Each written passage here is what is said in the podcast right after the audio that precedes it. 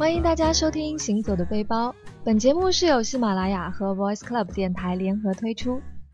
我是今晚的主播哇哇，很高兴又可以在这个夜晚和大家分享一些有趣的地方和有趣的事情。那也欢迎大家在评论区呢和我们互动，可以写下和我们今天聊的话题有关的一些事情啊，你自己亲身经历的、你看到的，或者任何你想说的都可以哦。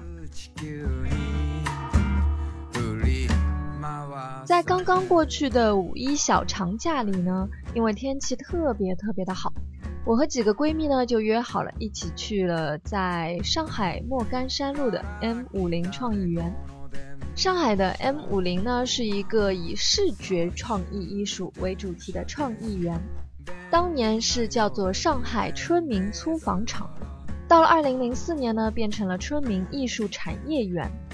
二零零五年正式命名为 M 五零创意园。其实因为它就在莫干山路五十号了，所以它的简称就叫做 M 五零。那其实现在很流行啊，把老厂房改建成创意园。嗯，我觉得可能是因为这些厂房里面的内部结构啊，然后区域规划啊比较特别吧，会吸引许许多多的艺术家与设计公司进驻。在这里呢，就好像每一位艺术家呢有了一个自己的专属的空间，同时呢又可以在这个艺术社区里啊与其他的艺术家交流，然后呢就随时可以创作出一些稀奇古怪的作品来，就放到这个园区里面。嗯，所以在这里呢，不论你何时来，都可以有展出可以看到。在 M 五零的园区里啊，你会看到一根高高耸立的烟囱。它其实就是以前纺织厂的一个烟囱，但是呢也被保留了下来，特别的有年代感。那在上海的朋友呢，如果你逛腻了市中心啊，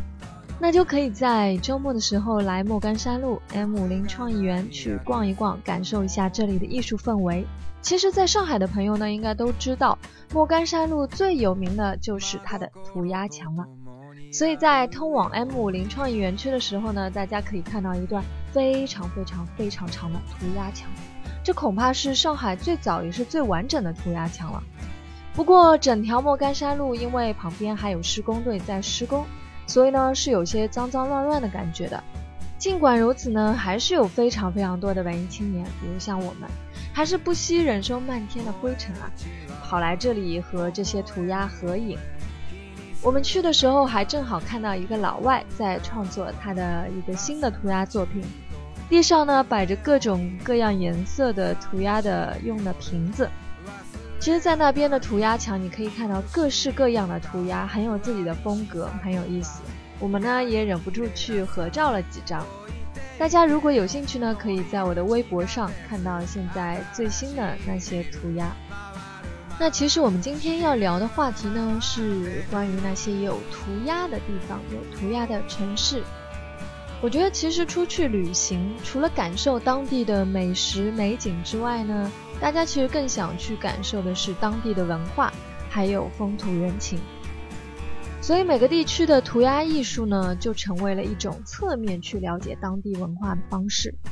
不过呢，这些作品通常需要大家自己去寻找，因为并不是随意就可以见到的。涂鸦呢，在意大利文原意是乱写，就是指在墙壁上乱涂乱写出的图像或者画作。城市涂鸦起源于上世纪六十年代的纽约布朗克斯区，这是纽约最穷的一个街区。当时居住在这个区域的年轻人喜欢在布朗克斯区的墙面上胡乱地画上自己帮派的符号，用来占据地盘。后来呢，一些非帮派的画家认为在墙上作画是非常好的创意，因为墙其实是世界上最便宜、最实用的画布，于是就撇开了帮派意识，逐渐形成了城市涂鸦这门艺术。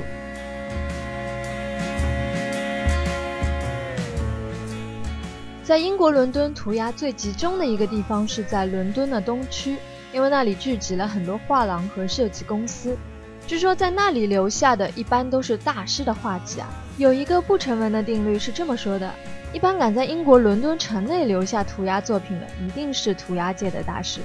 所以呢，这里也成为城市涂鸦爱好者必定会拜访取经的地方。伦敦最有名的涂鸦艺术家是本克西，好莱坞名流也对他的作品趋之若鹜。布拉德·皮特和安吉丽娜·朱莉当时还花了一百多万美元，从美国纽约市的一个拍卖会上购得了这个大师的作品。不过呢，这位涂鸦大师十分的神秘，连他的经纪人都声称没有见过他本人。但是这位大师却在伦敦东部以及伦敦老街地铁站留下了许多涂鸦作品。这些作品呢，题材多样，甚至呢，有些还涉及到政府的敏感话题，而成为政府的眼中钉。不过，因为涂鸦大师的作品太有名了，所以伦敦相关部门啊，对于这些出自于大师手笔的城市涂鸦，也充满了非常矛盾的心情。因为呢，大师的涂鸦作品在控诉政府的同时，也为伦敦带来了更多喜爱涂鸦的游客和名气。有趣的是，曾经有人曾涂掉了本克西在伦敦的一幅著名涂鸦作品，然后就被以破坏公物的罪名判处缓刑。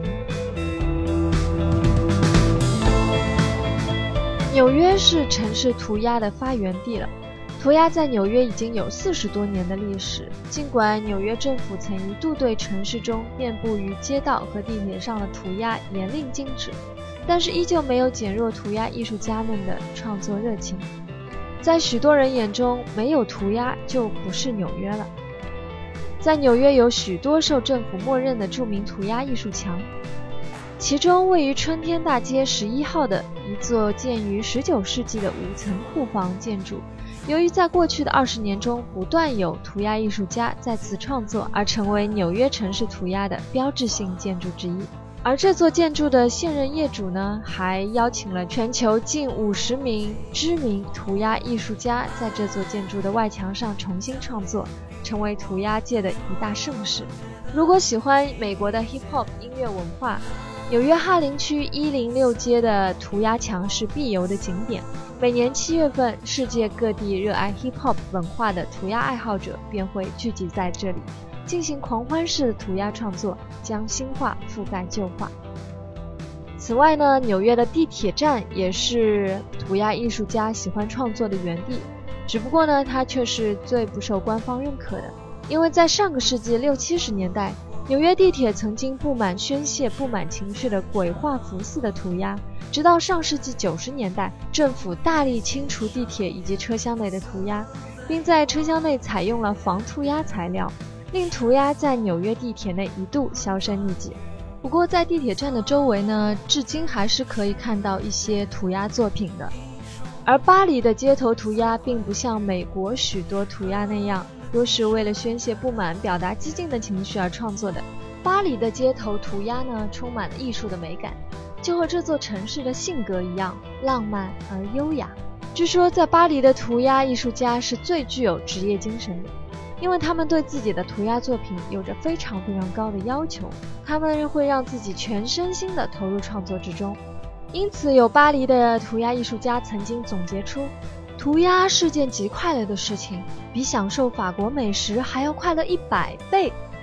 可见，在法国涂鸦艺术家们的心中啊，涂鸦真的是一件非常让他们享受和快乐的事情。事实上呢，巴黎政府对于城市涂鸦也是保持着反对态度的。只不过因为巴黎涂鸦艺术家的街头作品在很多时候有美化环境的效果，所以大部分的时候呢，政府也就睁一只眼闭一只眼了。巴黎许多的涂鸦作品啊，会在一些你意想不到的地方出现，比如大型建筑、铁路桥的侧面、桥墩接近水面的地方。这些涂鸦作品集中于居民区。但因为位置太高或太难以到达，使得一般人很难接近去破坏它们，而完成它们也需要借助梯子甚至吊车等其他工具。这也从另一方面体现了巴黎涂鸦艺术家们的敬业精神。一直以来呢，城市涂鸦给人的印象都是自由散漫、不受约束的感觉。然而很多时候啊，城市涂鸦却频频出现在一些以严肃认真、规矩刻板而闻名的城市。像德国的柏林、瑞士的日内瓦以及日本的名古屋等，这些城市令人意想不到的以开放包容的态度对待城市涂鸦，让城市的严肃性格与涂鸦的活泼个性形成了强烈的对比，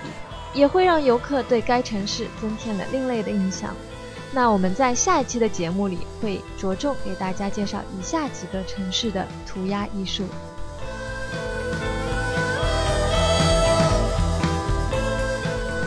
这里是哇哇给大家带来的行走的背包，希望你喜欢。